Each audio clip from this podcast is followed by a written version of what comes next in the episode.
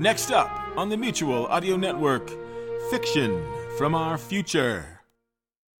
The following audio drama is rated PG 13, suggesting that children under the age of 13 should listen accompanied with an adult.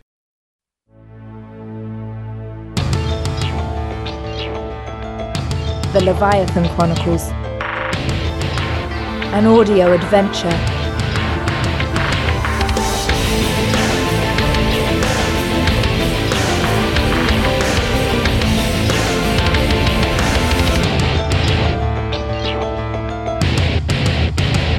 The story thus far.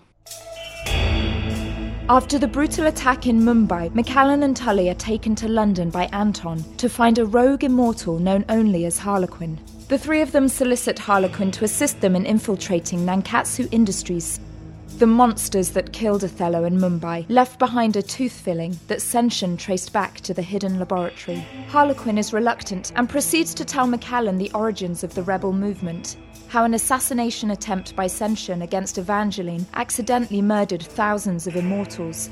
Harlequin agrees to help the rebellion, but McAllen senses he may have ulterior motives. He pressures her to align herself with him and renounce any involvement with the Immortals' civil war. She reminds him that if she does nothing, the deadly signal virus that is still traveling around the world will kill them all anyway. Meanwhile, Oberlin St. Clair still remains missing after being kidnapped by Whit Roberts. His current whereabouts are unknown. And now, Chapter 13 The Fortune Cookie.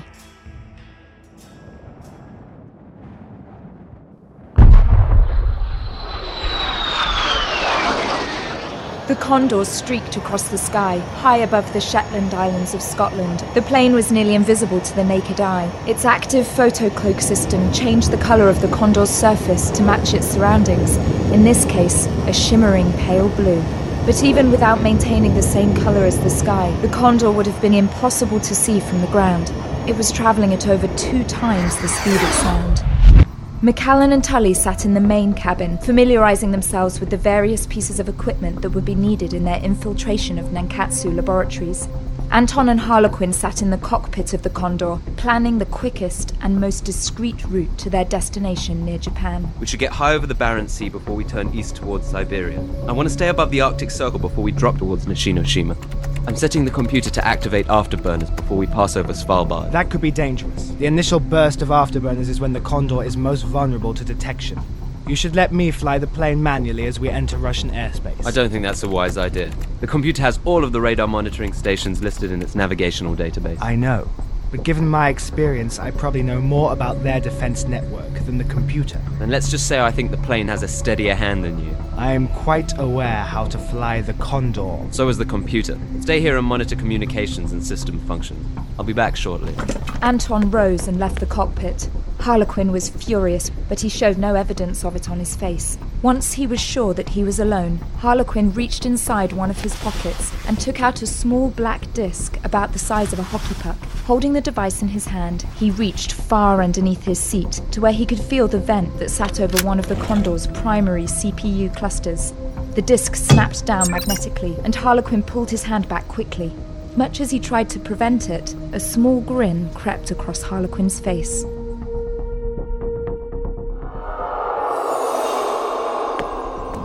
Anton walked back into the main cabin. McAllen and Tully were sitting on opposite sides of the floor, packing their gear into black rubber backpacks. They were going over the infiltration plan and quizzing each other. Harlequin's plan shows a laser field on the third floor. For that, we use the flash detonator. It fills the room with light at the same resonance frequency as the lasers, but we have to use special goggles to prevent eye damage. Good, you got this. What about the cameras on the inside perimeter? We use photocloak shields unless we detect infrared scanners. I'm very impressed by our star pupils. Pretty soon the two of you will be able to give Harlequin a run for his money. I think I like being a cat burglar for the clothes. It certainly would be an improvement, Mr. Tully. Now, if you finish studying for your exams, I could sure use your help in the cargo hold. I want to switch out some of the fresh air tanks for the aqua scooters we'll be using when we land. They're pretty heavy. Both McAllen and Tully rose. Actually, just you, Mr. Tully. McAllen, would you do me a favor? Could you go up to the cockpit and watch Harlequin? I just want an eye kept on him. You know I don't trust him. I got that impression. I'll be right back, Tully. Tully didn't like the idea of Harlequin being alone with McAllen, but after seeing a slight nod, he realized that this was not the time for a fight. McAllen walked to the cockpit and sat down next to Harlequin, who was typing on the keyboard next to the communication station. Oh, McAllen. Did the airplane pilot invite you up to the cockpit? I'm afraid I'm all out of lapel pins, but I'm sure there's a toy plane in the back that the stewardess will give you. What were you working on? I was trying to determine what kind of fuel the Condor uses. I thought I might be able to find a place along the way to refuel. Couldn't Anton just have told you? You know, I knew your parents. my parents. John and Teresa Orsel. They were the youngest immortals in the world, the last ones to be made. That is, of course, before you. When did you know them? About 150 years ago, when we were all still living in Leviathan. They were very talented scientists. Your grandmother, too. They wanted you to do this. What do you mean? McAllen, this is difficult. You weren't just born for this destiny, you were bred for it, literally. Your parents didn't want a daughter, they wanted a lifeline. They needed you in case the rebellion succeeded. They knew that gene manipulation would be the key to immortality. But isn't that a giant coincidence that I'm a genetic scientist that has been genetically created? No, don't you see? It's not a coincidence at all. Everything about you was bred intentionally. Your hair, your fingerprints, your favorite flavor of ice cream, your intellect. And yes, even the fields of study that you would be most inclined to pursue. Everything about you was planned, McAllen. Designed, like ordering off a menu. What? They have that power, McAllen. That was the essence of the rebellion to reject Evangeline and instead genetically create what they needed. You, the only person that might have the ability to manipulate a starstone, like Evangeline. You are practically her genetic twin. You are the rebellion's queen bee. The what? Without the queen, the hive dies. Only you and Evangeline have the power to use a starstone to renew and re energize the cells of all the other immortals. Did you ever think what might happen to you if the rebellion discovers that their experiment failed and you can't convert a starstone? Shut up, Harlequin. How did they do it? How did they make me? When Evangeline learned that Senshin was planning to expose her to a virus that would revert her back to a normal human, she designed a device that would restore her immortal genes. This was the device you found in the cedar elm disguised as a keyhole. But the genetic work that went into designing the keyhole had ramifications far beyond Evangeline. Senshin stole the plans for this genetic manipulator and gave it to your parents. They, in turn, used it as a foundation to create the grow tanks in which you were created. I beg your pardon, but Grow tanks? Is it so hard to believe? Did you really think the rebellion would kill off Evangeline and leave themselves with no way to perpetuate their immortality? No. That's the reason why you were created. And the person that controls you controls Leviathan. I don't know what you're talking about. Nobody controls me. Nobody. Ah, the hell was that? Tully and Anton sprinted into the cockpit. McAllen quickly got up and let Anton sit in the pilot chair. What the hell happened? Sounded like a missile got fired at us. A MiG 31 just made visual contact 20 seconds ago. Impossible. We have full jamming and photo cloak active. Then it must have homed in on the afterburners. That or the pilot fired visually and took a blind shot at us. I told you to let me fly the damn plane, Anton! You do realize if the MiG switches to guns and knocks out our photo cloak, that they'll send up the whole Russian Air Force to nail us. Too late. Our left tail fin just became visible. Wait, can't we just fire a missile back at the MiG and take it out? The Condor has no offensive Then capabilities. we gotta think of something. Cool. We're always open to your brilliant ideas, Mr. Tully. I have one. Strap yourselves in. Anton, take the Condor off that damned autopilot and let's fly it together. Anton punched a security code into the keyboard, and with a brief shudder, the smoothness of the autopilot was replaced by the slight instability of Anton and Harlequin flying the Condor manually together. There's not much time. I want you to go subsonic and kill the afterburners. We need to keep dodging left and right, but let the MiG slowly gain on us. He's firing! Missile away! Hang on! The Condor violently spun off to the right, twirling itself upside down twice. McAllen saw the missile streak by the windshield of the cockpit and explode 100 yards in front of them. Now, cut left. The MiG is closing, now within 400 meters. That's gotta be gun range. We've got to bring him in closer. What? Anton, pull up hard. Try to get us vertical. Hold on! The MiG is pursuing, now within 300 meters. The pilot's pressure suit will need a few seconds to inflate to prevent him from blacking out. He'll be disoriented for a brief second in the climb as the blood rushes out of his head. He's firing! I can't express how curious I am to learn what exactly you have in mind, Harlequin. This. The fuel gun! Now within 200 meters. He's gonna hit us. Now would be a good time to. Harlequin! Afterburners, now! The Condor shot straight up. The MiG, which had inched in so close to the Condor, was now engulfed in an inferno. And as the sky became darker and McAllen could see the curvature of the Earth before her, the Condor leveled out at 150,000 feet. Any sign of it? No. No sign of the MiG. Then let's just say that we got lucky. Thank you, Harlequin. Well, that was quick thinking. You saved us. Well, don't thank me yet. Why not? Because that little maneuver just cost us 60% of fuel supply. We are dangerously low on fuel. Do we have enough to make it to Nankatsu's secret laboratory? The computer says we'll have enough fuel if we enter a long range glide over Hokkaido, but that will probably eat up the last of the fuel supply. Then how exactly are we supposed to get the hell off the island that we're breaking into? Most good thieves use something called a getaway car? So eloquently put, Mr. Tully. However, good thieves also know how to improvise, don't they?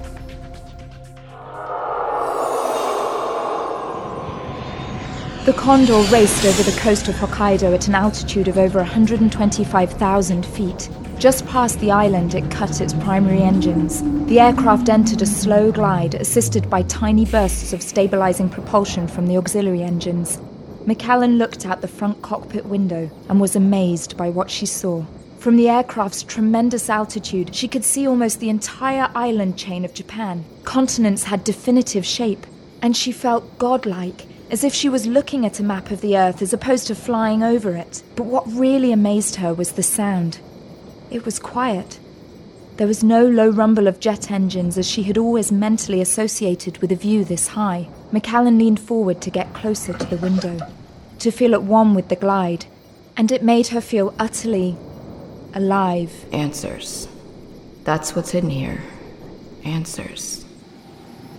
An hour later, the Condor gently set down in the Sea of Japan with the help of the plane's massive hover fans. After floating on the surface for only an instant, the cockpit once again retreated into the body of the aircraft as the Condor sunk 70 feet underwater and entered hydroscram mode. Days before, back in London, Harlequin had pieced together a blueprint of Nankatsu's laboratory. He knew the island had several radar arrays that monitored all air activity in the area, the Condor would lose what little stealth profile it still possessed after the MiG attack through the process of the four team members entering and exiting the aircraft above the surface. So instead, Harlequin decided on an aquatic infiltration. The majority of the installation is actually below ground. It appears to be powered by the thermic activity of the volcano that sits next to it. Just like Leviathan. Yes, pretty advanced stuff.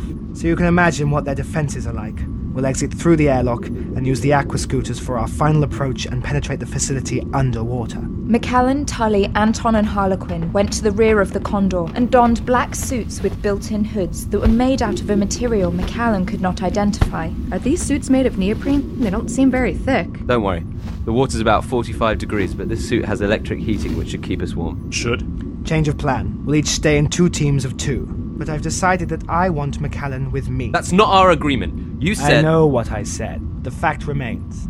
I was reviewing the schematics during the flight over Russia, and my infiltration team has to negotiate a small ventilation crawl space to enter one of the security nerve centers. Much as you've managed to keep your girlish figure, Anton, McAllen will have an easier time getting through than either you or Tully. No more games, Harlequin. This is real. Of course it is. Now let's get into the airlock with the scooters and begin. As Anton and Harlequin loaded the scooters into the airlock, McAllen quickly grabbed Tully and pulled him aside. Tully, listen. I know you don't get along with Anton, but please, just just keep it together out there. Is that a little concern I detect? Come on, the greatest thief of our time put together this snatch and grab. I have a lot more faith in him than I do Anton. This guy knows what he's doing. We're gonna be fine. Tully, be careful. Hey, hey, I appreciate the concern, but I'll be fine. You know me. Yeah. Yeah, I know you. And before Tully could think, McAllen reached behind his head and pulled his lips towards hers. That's your incentive to come back in one piece. Consider me, uh, incentivized. All set. The four of them put on clear face masks that contained integrated communication systems so that they could speak underwater. The airlock doors shut behind them, and the chamber began to fill up with the icy water of the Pacific. After everyone had equalized their ears, the outer door opened, and the four of them swam out into the dark water. Harlequin, what kind of mixed gas are we breathing? Is it trimix? Something far more sophisticated, but the principles are the same. The underwater scooters resembled stripped down wave runners, but longer. In the front, On either side of the turbine sat two large tanks that contained a mixed gas combination that would allow the team to breathe with minimal decompression. A small computer sat recessed within the body of the craft that displayed depth, temperature, and other readings to the pilot, as well as an integrated GPS display. Harlequin had already programmed the first set of coordinates into the computers. All right, boys and girls. We've got about 30 miles to cover underwater to get to Nishinoshima. Once we get near the laboratory, we've got four challenges ahead of us. First is an electric sensor net. It lies about a mile off the coast. Anything that touches it gets fried. If we cut it, it triggers a massive alarm. The net starts at the surface of the water and drops down to almost 6,000 feet. Doesn't the human rib cage collapse after the first few thousand feet? We're not going to swim under it. We're going to swim through it. What do you mean? I thought you said touching it turns you into a McNugget. Well put, but that's not our plan. The island of Nishinoshima was volcanically formed, so it's like a giant upside down ice cream cone. It gets very deep very quickly. But on its eastern side, there's a narrow spine that juts out about two miles from the island where all the lava runoff has accumulated. I'm sorry, but I don't follow. There's a point where the sensor net falls to ocean floor, or this case, a cliff, at only 400 feet underwater. My satellite photos identified long sets of tracks on the beach of the island leading back and forth from the dunes to the ocean. What kind of tracks? Turtle tracks. What? If turtles can get access to the island to lay their eggs safely. But just because a turtle can squeeze its body through a hole in the cliff doesn't mean we can fit our scooters through it. What makes you think the hole is big enough to pass our scooters through? Because luck favors the bold, Anton.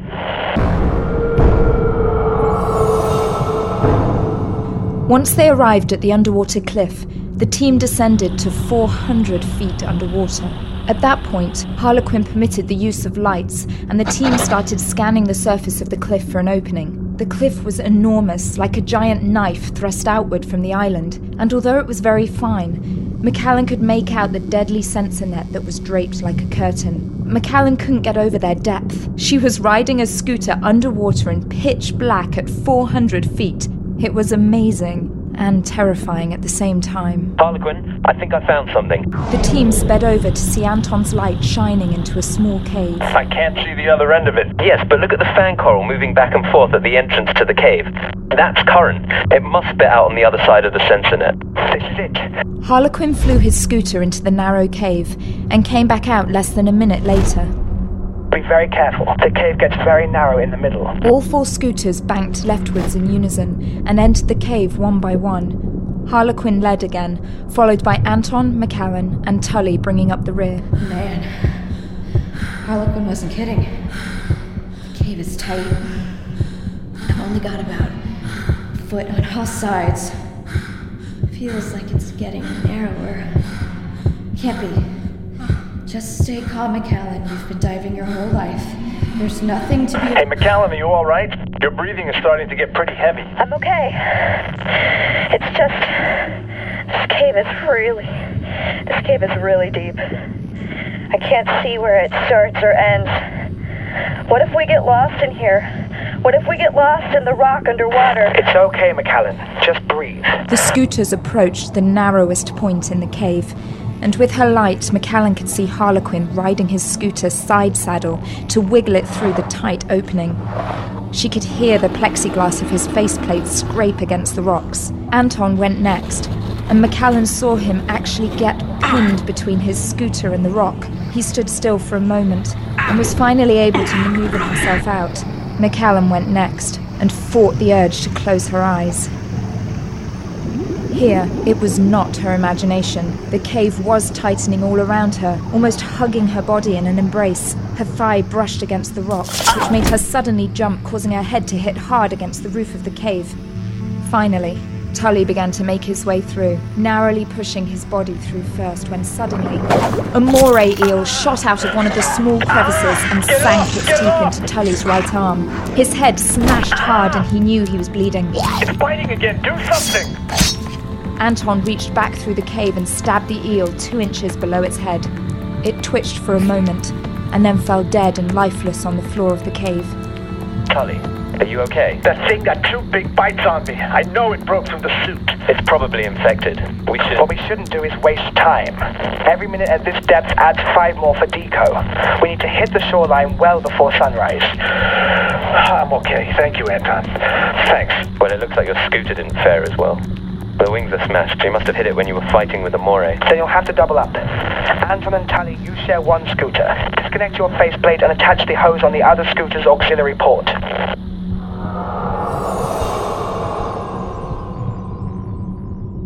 We're through, but we're behind schedule. From here, we split up. McAllen and I are going to the surface of the island. There's a tunnel there that leads to the primary power relay. You and Tully need to get inside the facility from the water. The schematics indicate that there's a submarine bay on the north side of the facility. You can approach it by scooter. But before you enter the bay, you must wait for the signal from McAllen and I. We are going to produce an energy spike. Won't that set off all kinds of alarms? I don't believe so. The security system is actually governed by a very sophisticated computer AI. It looks for anomalies against a base case. In other words, variations in heat, electricity, carbon dioxide. But if the general level of heat is brought up in a given chamber, the two of you would be practically invisible to the computer. If we can cause a sudden spike in volcanic activity, it will cause an electrical surge that will temporarily blind the computer because the surge will be uniform amongst all of its circuits. Since the surge is naturally caused, i.e. the volcano, our presence shouldn't be detected. Sounds good theory. Yes, in theory. We don't have much time. You two head for the sub bay and wait for my signal. Go now. The entrance to the subbay stood at 60 feet underwater. Even though the pair had completed the required decompression to 60 feet, Tully realized that they would still have to get back to the surface pressure somewhere within the laboratory facility. Tully and Anton could see the lights of the submarine bay far off in the distance. With the little bit of ambient light that it provided, Tully felt like he was flying thousands of feet high on the scooter. The submarine bay looked like a giant metal window carved directly into the side of the cliff underwater. We wait here until we hear from Harlequin. Once he blips the circuit, how much time do we have? According to him, we'll have under 90 seconds before the AI compensates for the surge and reinitializes the sensors. There's an airlock 20 meters inside that will take us inside the actual facility. My arms hurt pretty bad from that eel attack, but I can probably cover 20 meters in 90 seconds.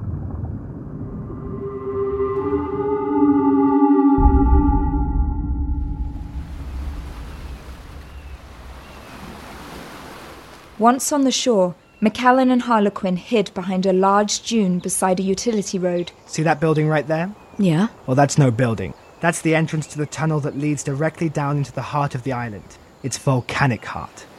Although it will be a bit tricky getting in. Why? There's a laser field that covers most of the ground around the entrance. Well, that's easy. Can't we use the flash detonator to neutralize the laser frequencies? that- No, not for a space this large. The flash will dilute after about 15 meters. We need to come up with the alternative means of infiltration. Here, put these on. Harlequin reached into his backpack and pulled out a set of gloves and something that resembled crampons that fit over the boots they were wearing. These feel heavy. They should. I don't get it. What are these? There. A large supply truck rambled over the utility road in the distance. Harlequin jumped out from behind the dunes and placed a log halfway across the road and then leapt back into the cover of the dunes. Wait. Just wait. The utility truck motored along until it reached the log. While there was just enough room for the truck to maneuver around the obstacle, it had come to almost a complete stop to slowly get around the log. Quickly, go now. The two of them sprinted in darkness. Grab my hand. He pulled her underneath the truck and affixed her hands on a flat section of the undercarriage. To her surprise, her hands stuck like glue. Now lift up your feet. Before she knew it, she and Harlequin were affixed like spiders underneath the utility truck, moving at 40 miles per hour towards the entrance of the tunnel. McAllen's head was only inches from one of the rear wheels that kept kicking gravel towards the side of her face. She turned away from it and saw Harlequin hanging upside down as well, grinning at her. Stay quiet until we get through the tunnel. The guard at the entrance checked some papers and then waved the truck through. McAllen knew the instant they had entered the interior of the facility. The temperature rose by 20 degrees. Oh, yeah. We're heading into a volcano. When I say drop, I want you to push your legs down first and then turn your hands inward to disconnect. Keep your hands at your side and roll towards me. Ready? Drop. You could have told me that that was the plan. I almost got my face scraped off. Hmm. We could always rebuild it and give it a completely new identity, and then you wouldn't have to be bothered by any of this. We have a mission. People have died. Yes, yes. Over here. Harlequin ran over to a grey door on the side of the tunnel that had a padlock on the doorknob. He quickly got on one knee and began picking the lock. As we get further into the facility, Most of the locks have electronic keypads. That's not normally a problem, but too many incorrect entries will draw the attention of the cameras and the facility's AI. But once you do your job, the entire defense network will go temporarily blind. And what exactly is my job? This. There's a massive ventilation fan underneath here. It's venting a lot of the heat that would otherwise make this place unbearable. Is that what I'm going into? No, that is. Harlequin pointed to a small rectangular duct close to the ceiling. What? I'll never fit in there. Do I look like an Olsen twin? You're going to do fine. I won't even be able to move. I can't. You have to. You'll have this to help you. Harlequin took a long rod about 15 inches long with handles on each end. In the middle of the rod were a series of four wheels. What does that do? Frees you from the burden of having to move. That's what you were so worried about. No, no, no, Harlequin. It's just too small. It's so narrow. What if I can't breathe? Then What your if- grandmother will die. Then you will die. Then Othello died for nothing. Stop your damn whispering and get in the fucking duct. You wanted this. I offered you a way out, but you didn't want it. You wanted to save everybody. Well, now's your chance. I hate you. I'm afraid there's no distinction in that. Harlequin removed the duct plating and hoisted McAllen inside. He placed a radio receiver in her ear and gave her a small bag to keep in front of her. Her arms were extended out in front of her and she had to shimmy forward to get her legs in. Once inside, she couldn't move in any direction more than a few inches. Oh my god, Harlequin, it's so hot! There's this searing wind that's burning my eyes! You're getting sulfuric wind directly off the volcano. It's going to irritate you and will be hotter than an oven. You've just got to move quickly, McAllen. I'm trying, but I can't move. There's no room. It's too hot. I can't move. Take it easy. It's all right. I want you to use the crawler I gave you. Turn the handle forward and hold it against the floor of the duct. It feels better to be moving forward, doesn't it? Now you're going to continue forward for another five minutes. Soon, you'll come to an access hatch that will be located directly over one of the primary thermic vents of the volcano. You need to open it and drop in the cesium grenade that you have in the pouch in front of you. It's really getting hot in here. I'm feeling dizzy. Stay with me, I feel so itchy. I can't move. I want to be McAllen, you've got another few minutes to go. You've got to concentrate on my voice. Concentrate on my voice. Ah, guys, think I see it. There's a vent coming up. It's leading downwards. There's a lot of light. Looking down, she found herself suspended 500 feet above a roaring volcano. She was practically trapped in the vent. Her eyes were burning not just from the sulfuric gas, but the intense brightness of the inferno below her. Equally amazing were the man made struts that interlaced the volcanic vent. Catwalks and ductwork and massive drums were integrated with this violent outcropping of nature. McAllen, quickly. I need you to drop the cesium grenade into the volcano. It'll arm itself on contact. Just drop it in and send the activation signal to Anton. Hurry! McAllen let the grenade, which was the size of a small softball, drop from her hands and fall 500 feet into the heart of the volcano. McAllen pulled back her face in time, but she could smell that some of her hair had been burnt. The volcano began to rumble deeply and then grow to a shouting roar. She turned the handles of the crawler backwards and the wheels reversed direction, pushing her back the way she came, feet first. The heat was unbearable, and sweat was dripping from every pore in her body. The hot wind blowing through the duct was now a hurricane gust that forced her to close her eyes.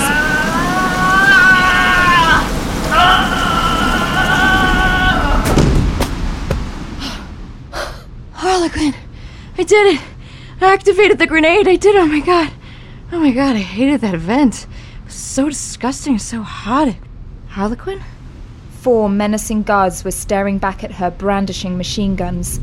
Harlequin stood behind them. That's your spy, gentlemen. Seize her. Fuck.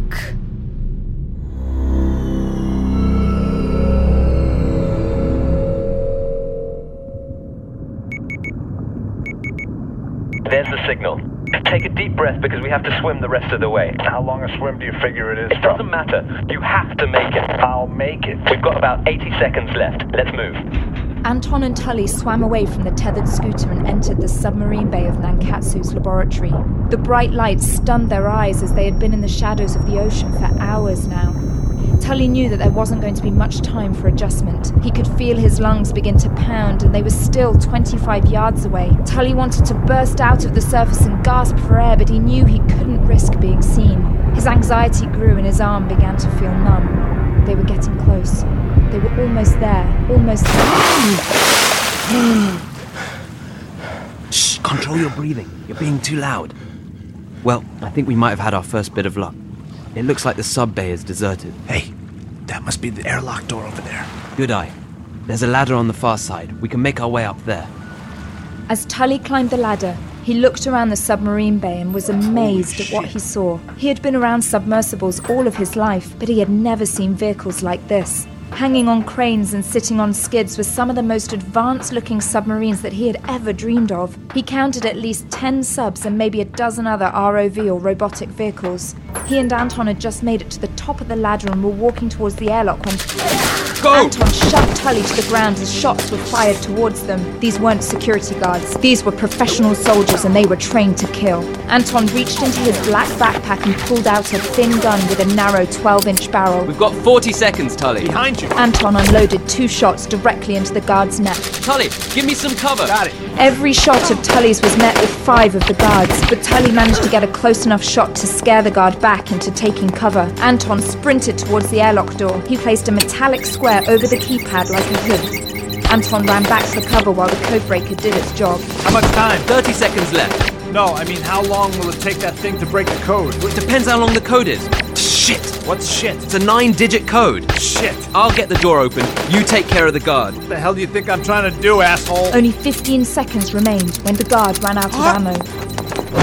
Tully did a flying leap over the tool station where the guard had hidden and brought the butt of the pistol down hard on the temple of the guard's skull. Yeah, that's how I roll. We got the code, Tully. Come on. Tully quickly shot two rounds of the specialized darts into the unconscious guard's chest. Hurry!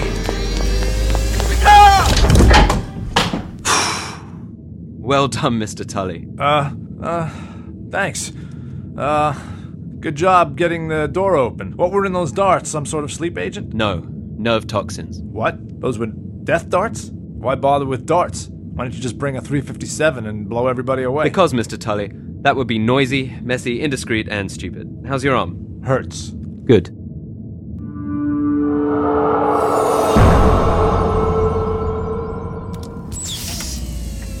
After 20 minutes of painful decompression where Tully felt his ears would explode, the other side of the airlock opened, and Tully and Anton finally entered the secret advanced materials laboratory of Nankatsu Industries. These are photocloak shields. This will keep us hidden from the internal camera array. You should unfold the devices to body length and keep them in front of you like a shield. To someone walking head on, you will appear to be invisible. But anybody approaching from behind will be able to see you plain as day, so be careful. What if there's a camera behind us? Then I hope you can run quickly. Great. The inside of the lab facility was sparkling white and immaculately clean. The airlock seemed like a massive industrial intrusion to the clean lines that permeated the facility. Tully didn't see any door, but he noticed a camera at the far end of the corridor. Anton typed a message to Harlequin. We're in. Where do we go from here? The blueprints show that the main computer banks are two levels lower down a long corridor. The two of them slipped into one of the stairwells off to the side and proceeded down two flights of stairs, where Anton had to use the codebreaker again to open the stairwell door. Once the door was unlocked, Anton slipped a small fiber optic cable underneath the door to determine the location of the camera in the hallway. The corridor is empty. Camera on the high right wall. So we walk towards it? Exactly. Anton and Tully exited the stairwell and walked towards the direction of the camera when suddenly. I've heard Tanaka-san is no longer selling our work directly to the Japanese military. Where our work is being sold is not a concern. We are paid well enough for our efforts. You know the work we've been doing. And who do you think our new mystery customer could be? I've heard whispers about Chinese activity very deep. Nonsense. A Japanese company like ours would never agree Quick, to work in the supply closet. I'm just saying that some of the support staff. I spoke. Okay? Always the ones without families. They can't be. What the? What's wrong? Shit! What? Your arm. In all the commotion, Tully didn't realize that his arm had started bleeding again. Outside in the corridor, there was now a trail of blood leading right to the supply closet. The two scientists were horrified by what they saw. They nodded silently to each other and began turning the door handle.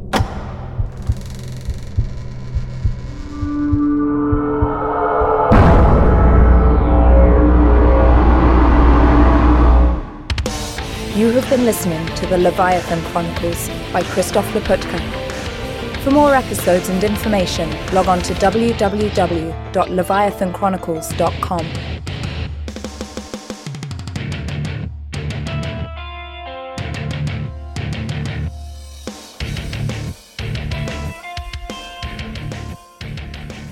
Hello, everyone.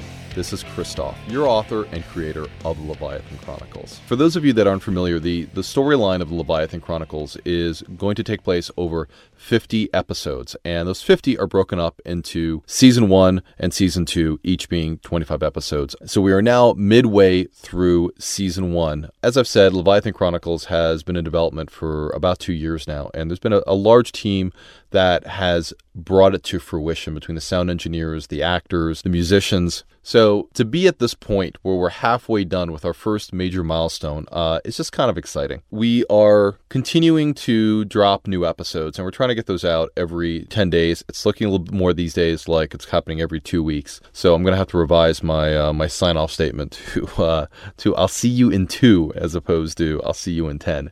So at the end of season one, we are going to be taking Leviathan Chronicles uh, and combining all the 25 episodes into one massive audiobook that's going to be for sale on Amazon and in iTunes. And I'm going to be cleaning up some of the audio, um, incorporating some of the comments that you guys have given me, and also adding in a couple other tangent storylines that the time really didn't permit. And that's when I'm going to really ask for your support. You guys have been amazing so far, um, but we want Leviathan to really turn the audiobook market on its ear. And while I have great aspirations to break into the written print book world, our first step is going to be really turning the audiobook world on its ear. And I think we can make an impact because usually it's the, the written book first and then they create the audiobook. But no one has really gone straight into the audiobook market, especially with, with, with an audio drama. It's an opportunity to make a really huge impact. So we'll be talking more about that as we get closer, as we get kind of like in the 20s, and I can give you guys more details in terms of what the launch date of the audiobook is going to be. So you may ask the question, what is taking so long, Christoph, to get these episodes out? Uh, like I said, I've been trying to shoot for every 10 days. It's looking more like every two weeks. And I can point to a lot of different reasons. It's because of the sound guys or because the, the music took too long or we couldn't find the right effect. No, I'm going to actually get a little bit more political about this and blame it all on UN Week. So I live across the street from the UN. What makes that kind of fun is when I take my elevator down to the lobby in the morning from my apartment, my elevator is is probably as diverse as United Nations. There's always like a Japanese businessman, a woman in a burqa, a Hasidic Jew, um, a Indian Sikh with a turban on, and everybody as different as we are, are all bitching about the same thing, like how long the elevator took or the fact that the shower pressure sucks in, in our building.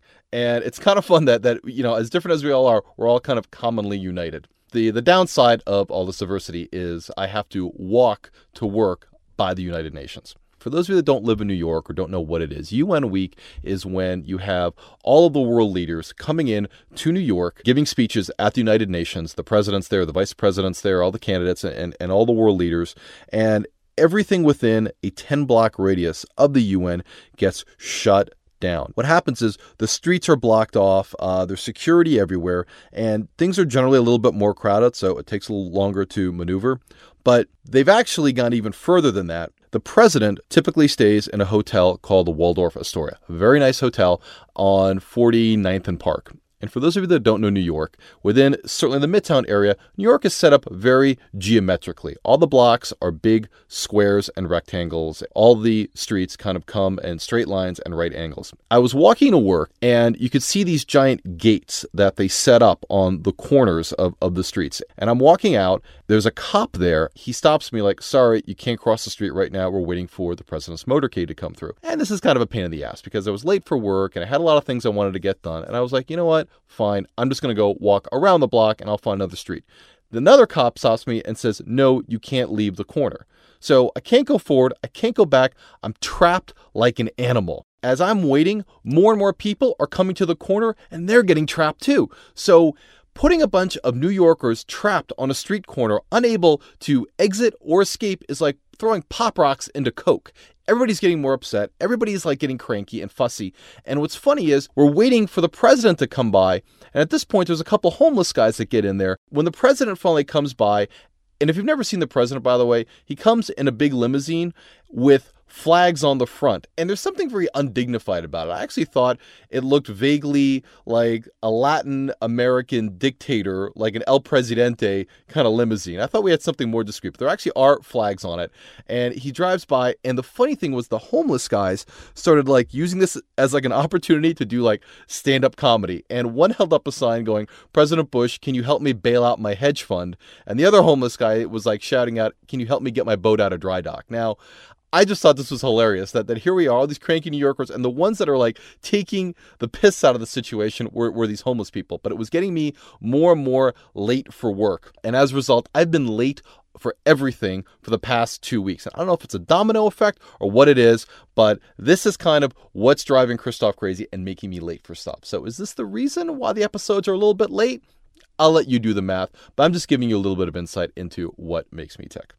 So every week I try and talk about some of the other podcasts that I've been listening to.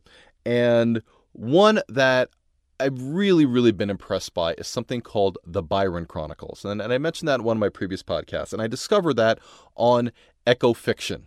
Echo Fiction, again, is a new website, a new portal that's been created by Xander Davis, where they really showcase a lot of premium new audio drama. The Byron Chronicles is actually something produced by a terrific group called Darker Projects. And the author and director of the Byron Chronicles is a gentleman named Eric Busby, and, and his work is phenomenal. He's done several other audio dramas, and each one is better than the next. The guy is so talented. The Byron Chronicles is really a close brother of the Leviathan Chronicles because it deals with the lead character Byron being an immortal. So immediately I was drawn to this.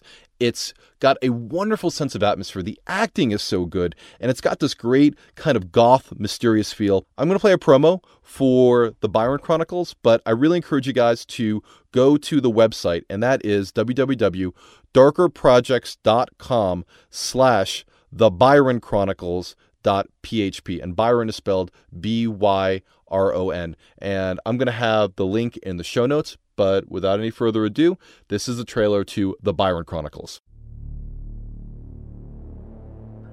Imagine if the world as you know it was nothing more than an illusion. What if creatures like elves, dragons, vampires, zombies, and werewolves walk amongst you every day, but you never see them? This is the world I walk in. I am called Byron and these are my chronicles. All right, that was the Byron Chronicles. Definitely check that out at darkerprojects.com. Now, before I go, two more things that I wanted to talk about. The first is that I've made some modifications onto the Leviathan Chronicles website. That's www.leviathanchronicles.com. And on there, in the front page, there's a little box called Tell a Friend. We modified that now to accept multiple email addresses. So if you put a large data dump of email addresses in there, they're going to get a short message describing Leviathan Chronicles and actually the audio file, which is the trailer, the promo to Leviathan Chronicles. So this is a great way, an easy way to spread the word about Leviathan Chronicles. I'm asking everybody to just put as many email addresses in there as you think are appropriate, as many people as you think might be interested, and you hit one button, send, it goes out to everybody, and it gives them a chance without having to do anything other than open the email to actually listen to the Leviathan Chronicles and get a sense of, of kind of what we're all about. Because I think hearing is believing. And the last thing before I go is kind of a fun personal note. Samantha Turville, our beautiful, wonderful, incredibly talented narrator is getting married this week. She's marrying an awesome guy named Brian Parker, and I would love you guys to all give her a shout out. Tell her how awesome she is, what a great job she does in bringing the Leviathan Chronicles to life. You can find her on Facebook. It's Samantha Turville, T U R V I L L. You can also email her on our website, but give her a shout out. Tell her congratulations for getting married. Tell her what a great job she does on the Leviathan Chronicles and make her day. She deserves it and she's awesome. Anyway, that's all I've got for this week. Chapter 14 will be coming soon. I want to thank you all so much for being fans of Leviathan. It means so much to hear your emails, posting on the forum. it it means the world to me. Chapter 14 is coming soon, and I will see you guys in two.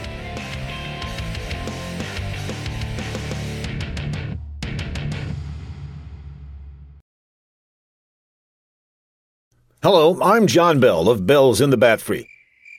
It's a comedy podcast. Fridays and every other Sunday. Well, anyway, back in episode 5 of Bells in the Bat Free, we introduced the cowlets, tiny little cows. Where did all these cats come from? They're not cats, they're cows, and they're heading toward the water cooler. Stop it before. Now you can display your love of these tiny cows with genuine cowlet t-shirts. You know what's really fun to do with these shirts? Get a whole bunch of people to buy them. Then you all gather together and run down the street. People will see these cowlets coming toward them and think it's a stampede. You think that would really work, Brad? Shh, I'm pushing for bulk sales here. You can also get cowlet mugs, clocks, and other items. Just go to thebatfree.com and click on shop. This is a limited time offer. No, it's not. You just do not understand advertising, do you? Get your merchandise today with the official cowlet design created by Jeff Music. Buying lots of them would bring music to my ears. Oh, stop.